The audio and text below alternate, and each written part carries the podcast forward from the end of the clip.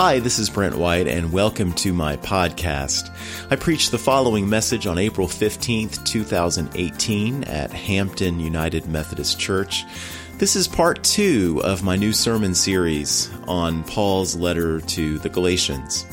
And in today's scripture, Paul describes his life before Christ and his life after Christ. He's able to articulate the kinds of differences that Jesus has made in his life because God chose to reveal his Son to Paul. Well, in a similar way, for those of us who are authentically Christian, for those to whom God has revealed his Son through the power of the Holy Spirit, our lives too should have a BC and an AD we should be able to describe the kinds of differences that, that Jesus has made in our lives. That's what this sermon is about. I hope you enjoy it. Our scripture is Galatians 1, verses 11 to 24, which I'll read right now. For I would have you know, brothers, that the gospel that was preached by me is not man's gospel. For I did not receive it from any man, nor was I taught it, but I received it through a revelation of Jesus Christ. For you have heard of my former life in Judaism, how I persecuted the church of God violently and tried to destroy it. And I was advancing in Judaism beyond many of my own age among my people, so extremely zealous was I for the traditions of my fathers. But when he who had set me apart before I was born and who called me by his grace, was pleased to reveal his Son to me in order that I might preach him among the Gentiles, I did not immediately consult with anyone, nor did I go up to Jerusalem to those who were apostles before me, but I went away into Arabia and returned again to Damascus. Then, after three years, I went up to Jerusalem to visit Cephas and remained with him fifteen days. But I saw none of the other apostles except James, the Lord's brother. In what I am writing to you before God, I do not lie. Then I went into the regions of Syria and Cilicia, and I was still unknown in person to the churches of Judea that are in Christ.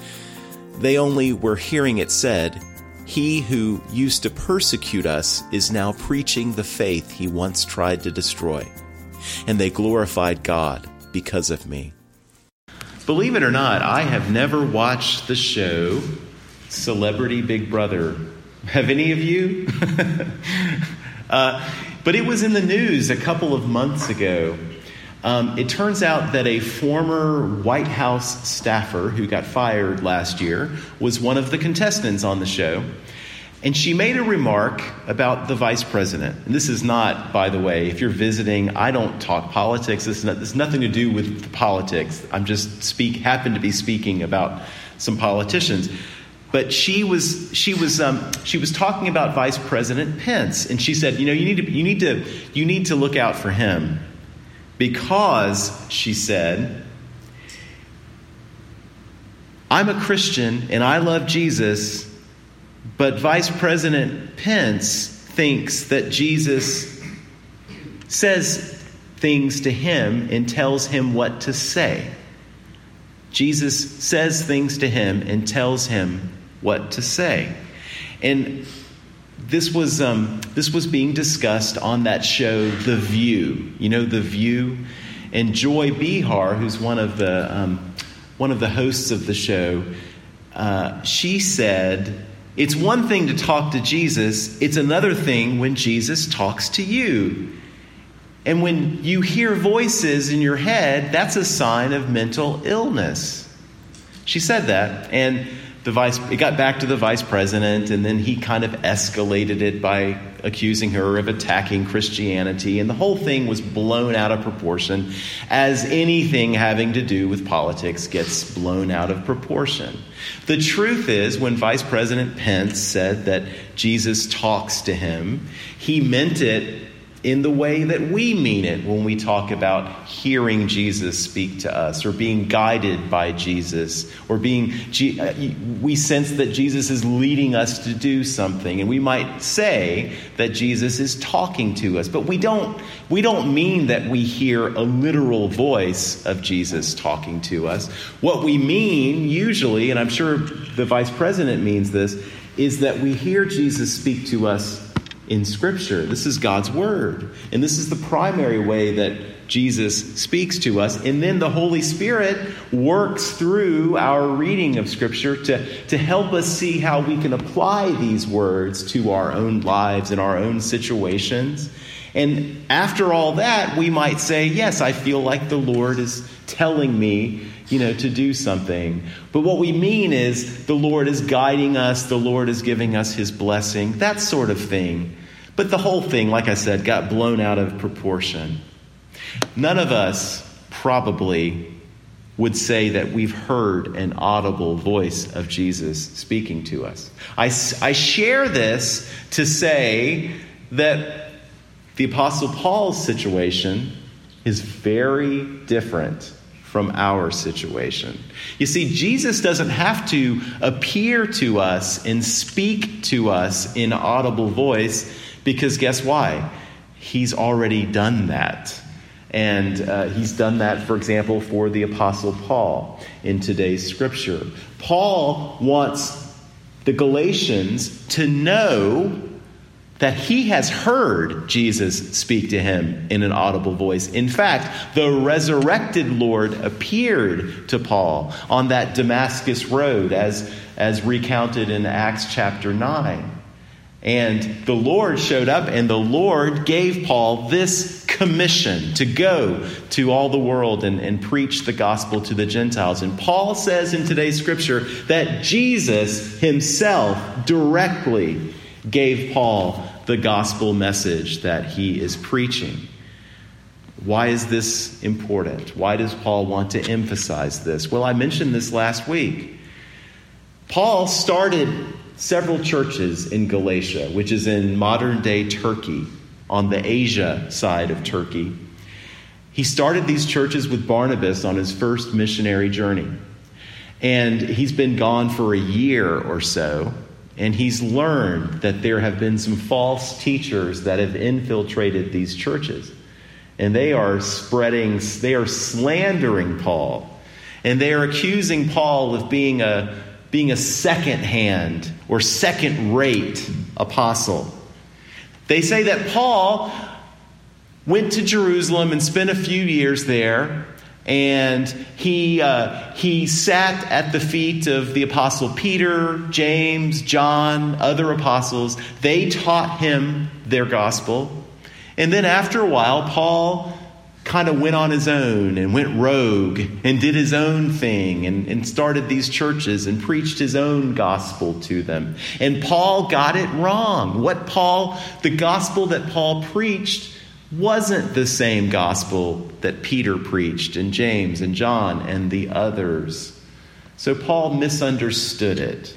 And that's why Paul says in verse 11 For I would have you know, brothers, that the gospel that was preached by me is not man's gospel.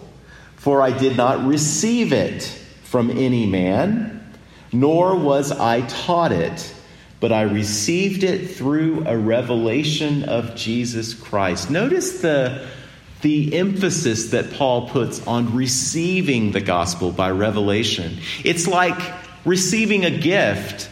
Um, if you receive a gift, you don't usually just receive a part of it. You know, you get the whole thing all at once. It's an all or nothing kind of thing. Whereas, you know from experience as a student sitting in a classroom, or watching you know my lectures in that video there's a, there's a lot of opportunities to get the message wrong. I mean if moses uh, mistranslated an english word that i said he could have given these these students the, the wrong idea about these theological and doctrinal issues that i was talking about.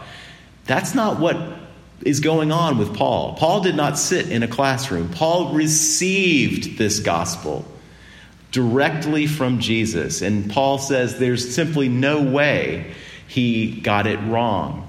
And as proof, Paul goes on to say, he didn't even get to know any of the apostles until three years after his conversion. He was already preaching and teaching the gospel converting people long before he ever even met Peter, for instance. And then he says, I only I was only there for 15 days and I didn't go there to, you know, uh, talk to Peter about what the gospel was. I mean, Paul's point was he just wanted to get to know Peter. And he met James, the brother of Jesus, while he was there.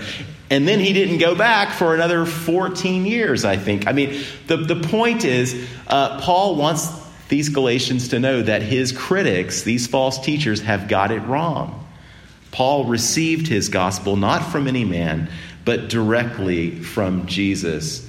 And by the way, there's something really interesting. Um, if, if, you, if you look down at uh, verse 17, Paul describes what happened to him after his conversion, which you can read about in Acts chapter 9. It says, that um, he didn't go to Jerusalem, and instead he went away into Arabia.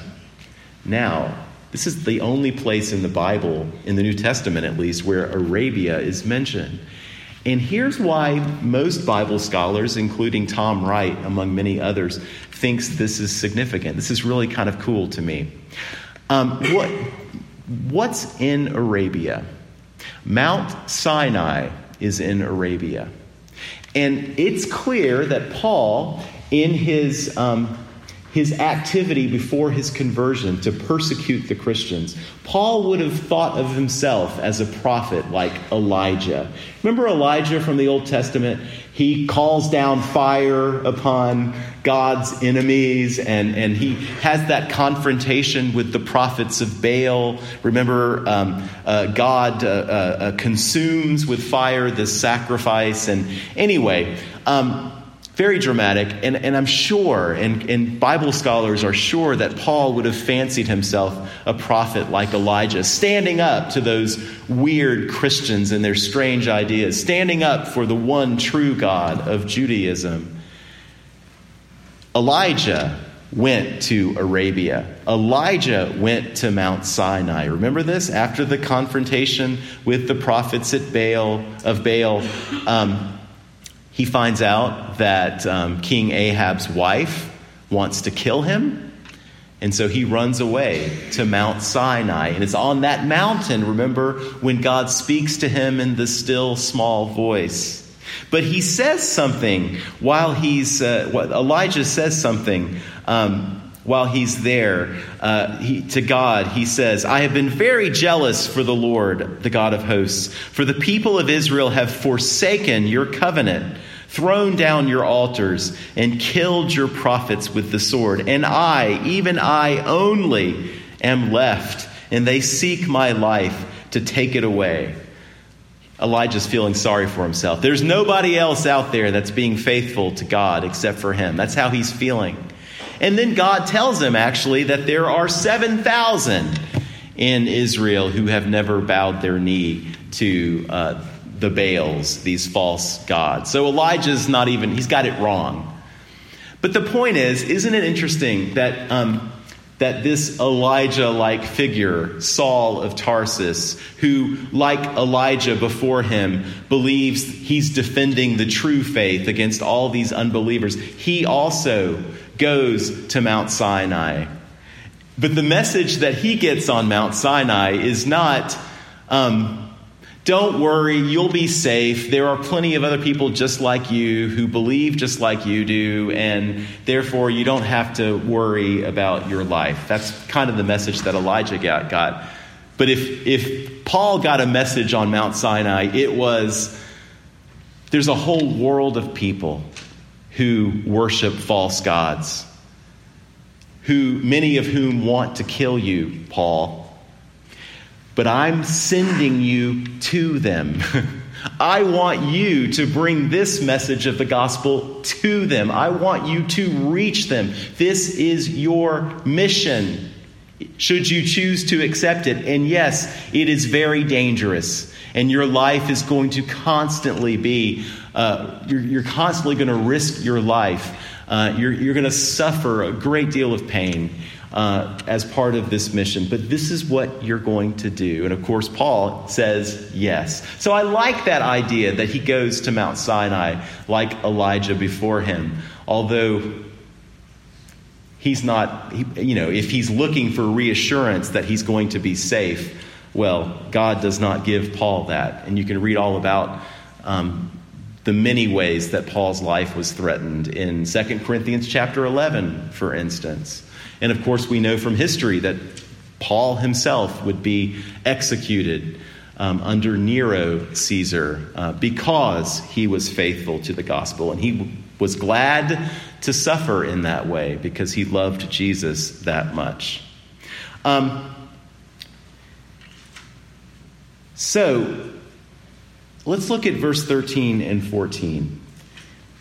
For you have heard of my former life in Judaism, how I persecuted the church of God violently and tried to destroy it. Now, do you remember Paul's life before his conversion? They didn't have separation of church and state back then. And Paul had the authority, which was given to him by the chief priests in Jerusalem, to go to the Jews who were scattered around the Mediterranean and to have them arrested if they were practicing this weird cult of Christianity.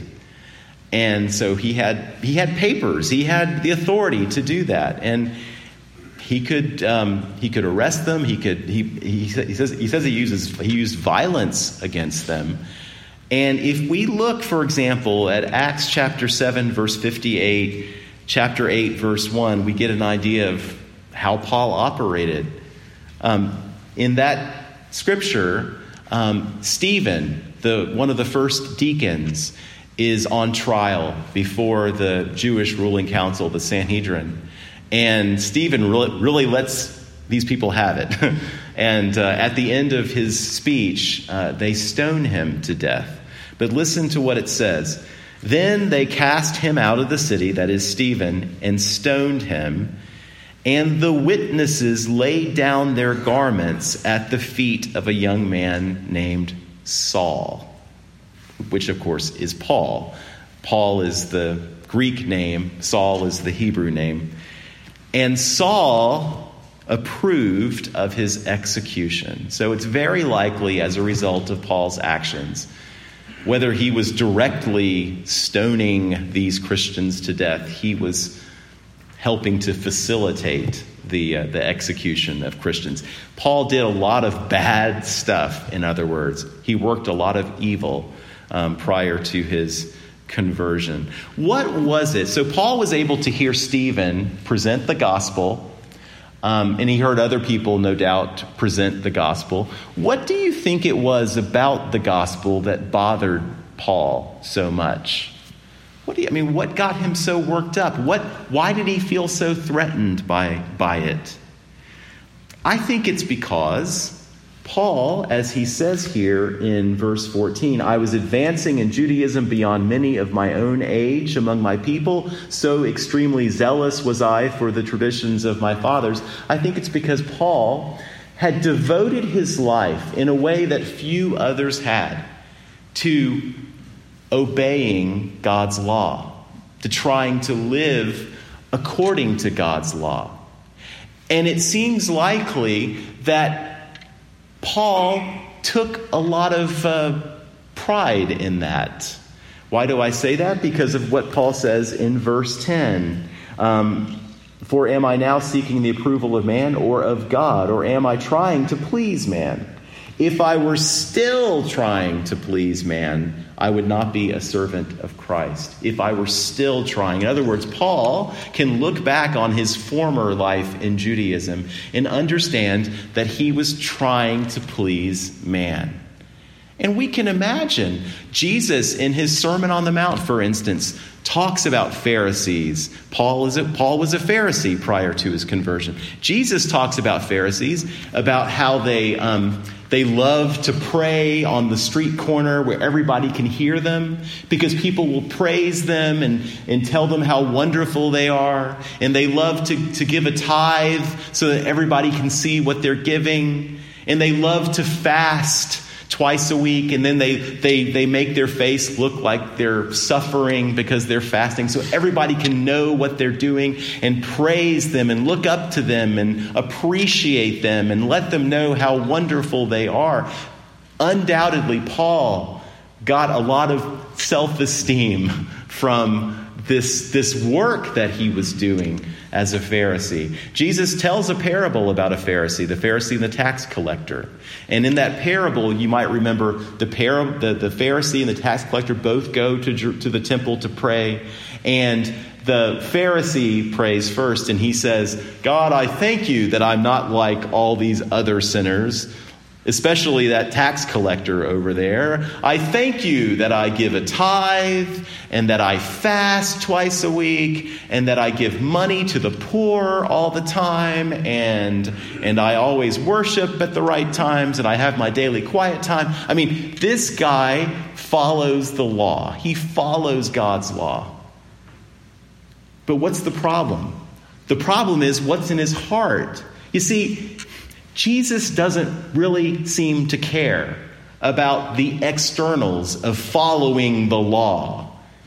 What he cares about is what's in here, what's in our hearts. And speaking of politics, you may remember back in 1976 um, when Jimmy Carter was running for president, he got into trouble because he gave an interview to Playboy magazine, which he probably shouldn't have done. And they asked him if he'd ever committed adultery. And let's face it, politicians like to like to commit adultery and um, but he said no. He had never committed adultery but then he qualified it. He said well only in my heart. And this was very controversial for some reason. I'm not sure why because he was just reflecting the very words of jesus in the Sermon on the Mount when Jesus said, You've heard it said, you shall not, thou shalt not commit adultery, but I say to you, don't even lust after someone, because if so, you're committing adultery in your heart. So Carter was just saying that. Um, but Jesus was always doing that sort of thing. Jesus was always penetrating inside uh, to look at the, the condition of our hearts.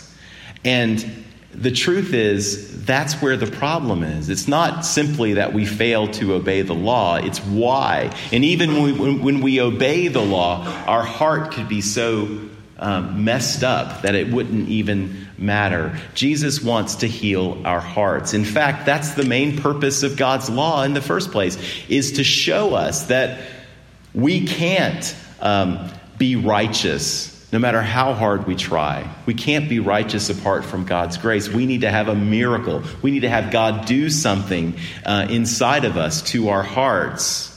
Um, the law can only condemn us, the law can only show us we need a Savior. We need someone who can obey the law on our behalf. We need someone who can fulfill the law on our behalf. And that's exactly what Jesus did for us. And this is very threatening to a Pharisee, a strict Pharisee like Paul, who's committed his life to obeying the law.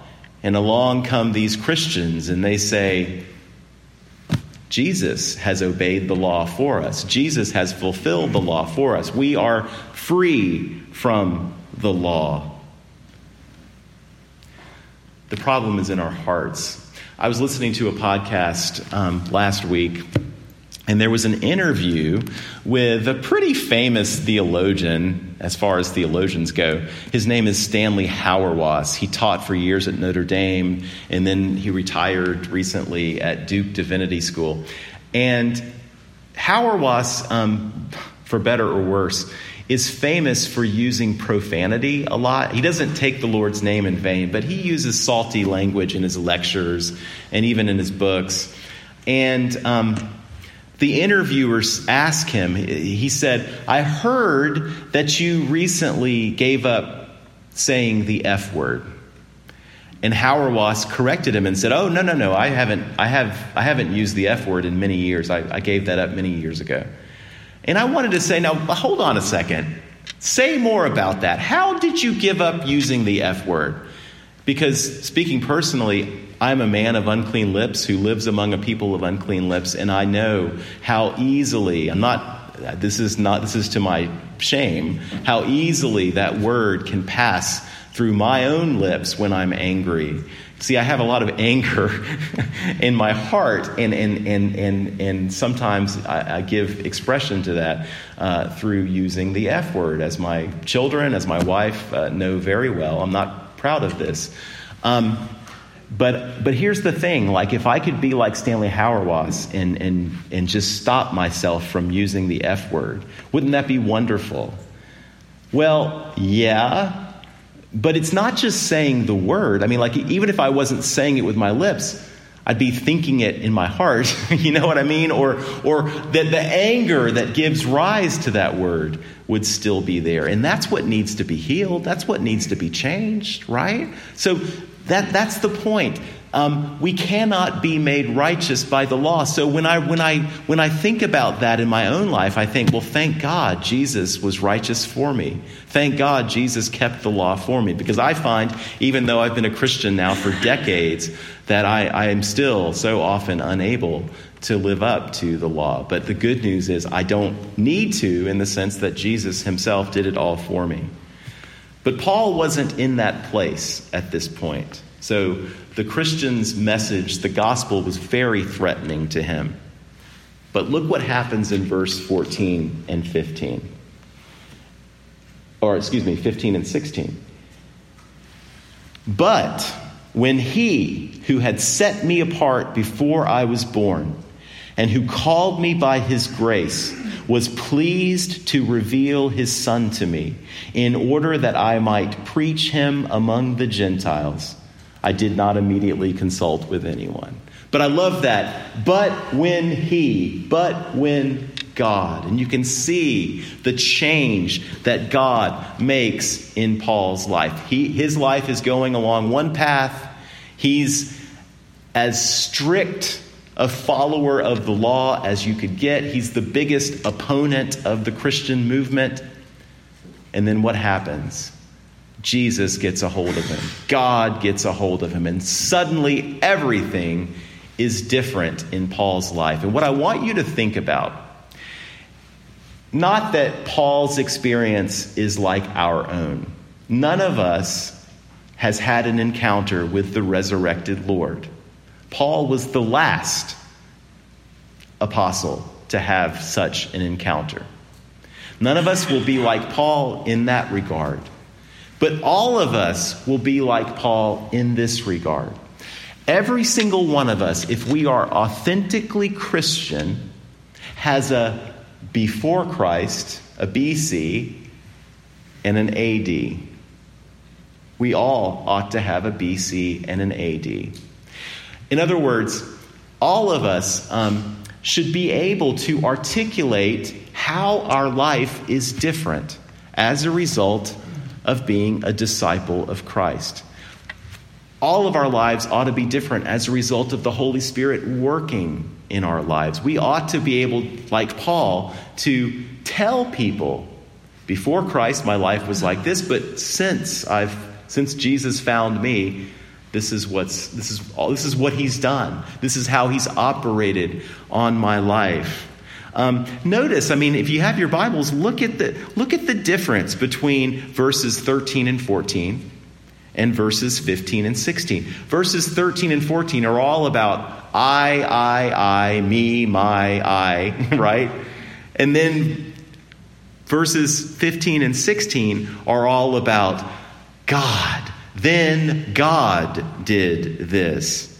And uh, God set me apart before I was born. God called me by his grace. God was pleased to reveal his son to me in order that I might preach him, Jesus, among the Gentiles. One of the characteristics of our lives, if we are authentically Christian, is that our orientation should be a much, much less I oriented and much more God oriented. Is it? How are we doing when it comes to that? Um, The gospel, Christianity, is not something that you take up. It's something that takes you up.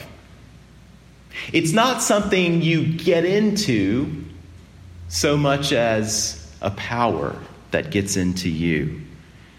It's not something you choose so much as someone who's chosen you. It's not a decision that you make so much as a decision that's made for you. It's not that you find Jesus so much as Jesus finds you. Does that characterize your life? AD? It ought to. Um, and notice verse 16. Um, I don't know what your Bibles say, how they translate this. The ESV says that God was pleased to reveal his Son to me. Do you see that? But there's a footnote here.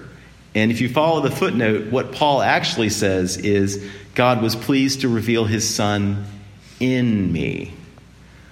In me. What does it mean? What's the difference between being revealing God's Son in Paul versus to Paul? Well, first of all, we know from Paul's own words in 1 Corinthians and elsewhere that Paul's um, encounter with Jesus was not internal, it was not some kind of inward spiritual experience. Paul actually witnessed the risen Lord Jesus. So that was outside of Paul. So, of course, it means it includes the idea that this was revealed to Paul. But I think the idea that it was revealed in Paul also communicates that Paul now lives his life in such a way that he's able to reveal Jesus Christ to others because Jesus is so much a part of him. Don't you want Jesus to be such a part of your life? To be so obviously present in your life that other people can see Jesus in you? That's what I think that's what Paul is saying here in verse 16 is true of him. And if it's true of Paul, that should be true of us too. Because we have the Holy Spirit living in us. And our lives should, should just reflect the kind of difference that Jesus makes. There should be an AD in our lives, not just a BC. Okay. Here's something else that's really interesting. Paul says, he's, he's, describing how he's persecuted these Christians, he's, he's acted with great violence toward these believers. And then in verse 15, he says that God set me apart before I was born and called me by his grace. This happened before Paul was even born. And yet, somehow, Paul was able to do a lot of bad stuff between the time when he was born and until he became a Christian himself in the year 33, we think. God knew that Paul was going to be this persecutor of the church. God knew that Paul was going to be either directly or indirectly responsible for, well, the deaths of Christians, the suffering of Christians. And yet, somehow, somehow, God used all of that as part of God's plan to, to use Paul to bring the gospel to the Gentiles. Think about that. And think about how it relates to your own life. I am sure that many people right now are suffering in ways that you don't even feel comfortable talking about with most of your brothers and sisters in Christ at this church. I know many of you are going through difficult trials I'm sure that some of you are struggling with sin about which you feel great shame and you're not, you wouldn't admit it. Well, you can't, you cannot um, There's nothing you can do. Here's the good news there's nothing you can do, and there's nothing that can be done to you that God, by His grace, can't transform and, and make a part of God's plan for your life. Even though Paul had done very bad stuff, it did not disqualify Paul from being a great servant of God. And that's true for every one of us in here. There's nothing we do that's going to surprise God. You see, when Paul was going to Damascus to persecute some more Christians in Acts chapter 9, Jesus appears to him suddenly and his life changes in an instant, by all means. It caught Paul by surprise. It didn't catch God by surprise. This was a part of God's plan before Paul was born, and theologically, we could say it was a part of God's plan for all eternity because God knew what he was going to do in Paul's life. Things uh, happen to us unexpectedly, but they don't catch God off guard. So don't give up on yourself if if you think oh my goodness i've sinned so much. I've done i've disobeyed god so much or these terrible things have happened to me. Now my life is ruined. It's not ruined. If you're living and breathing right now your life is not ruined. Because god can use all of that as part of god's redemptive plan for the world and we have an example right here in uh, the life of the Apostle Paul. But he's just one example. There's plenty of other examples. Remember Joseph? After he gets sold into slavery by his brothers, and after he suffers in Egypt for decades, he rises in the ranks by God's grace, and he's in a position um, because he's a hot, he's like the um, head of, next to the Pharaoh, he's the most powerful man in Egypt. And because of his wise administration, he's able to, survive, to save the lives of tens of thousands, hundreds of thousands, possibly millions of people from a terrible famine. Um, so God used all of even Joseph's misfortune to, to bring him to a point where he could do great good. And God can do the same with our lives as well. So don't you give up on yourself. Listen. Um, my wife is not here. She and my daughter are in Disney, and because they're not here, I feel like I can talk about her. Um, Lisa is a big um, jigsaw puzzle builder, and uh, I hate jigsaw puzzles. But I buy her jigsaw puzzles for Christmas and her birthday, and um, when she's not busy working, she'll find time sometimes to build them. And this, and these are like thousand piece or two thousand piece puzzles. They're pretty advanced. Um, this happens every time. Every time she's building a jigsaw puzzle, she will reach a point where she cannot find a piece. And she will say, I'm missing a piece. Um, a piece must have fallen on the floor. The dog ate one of the pieces. the cat ate, we had a cat that used to eat puzzle pieces. I don't think our current cat does. Our current cat will eat anything else, but not jigsaw puzzle pieces. But the point is, she'll blame the animals, she'll blame the factory, you know, because um, there was a mix up when they were putting the pieces in the boxes and there's a piece missing. This always happens at least once, maybe twice, while she's building these things. And it's, it, nah, sometimes even I will break down and try to find the missing piece.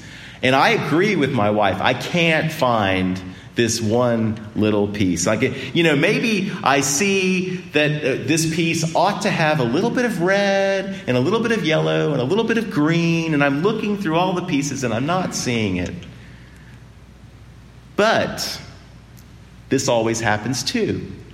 As the rest of the picture starts to fill in, as you start to see more and more of the big picture, you see the yellow daisies and the green grass and the red dress. And all of a sudden, it's like, ah, yes, here's that piece that we thought was missing. It's right here. That's the way God often works in our lives.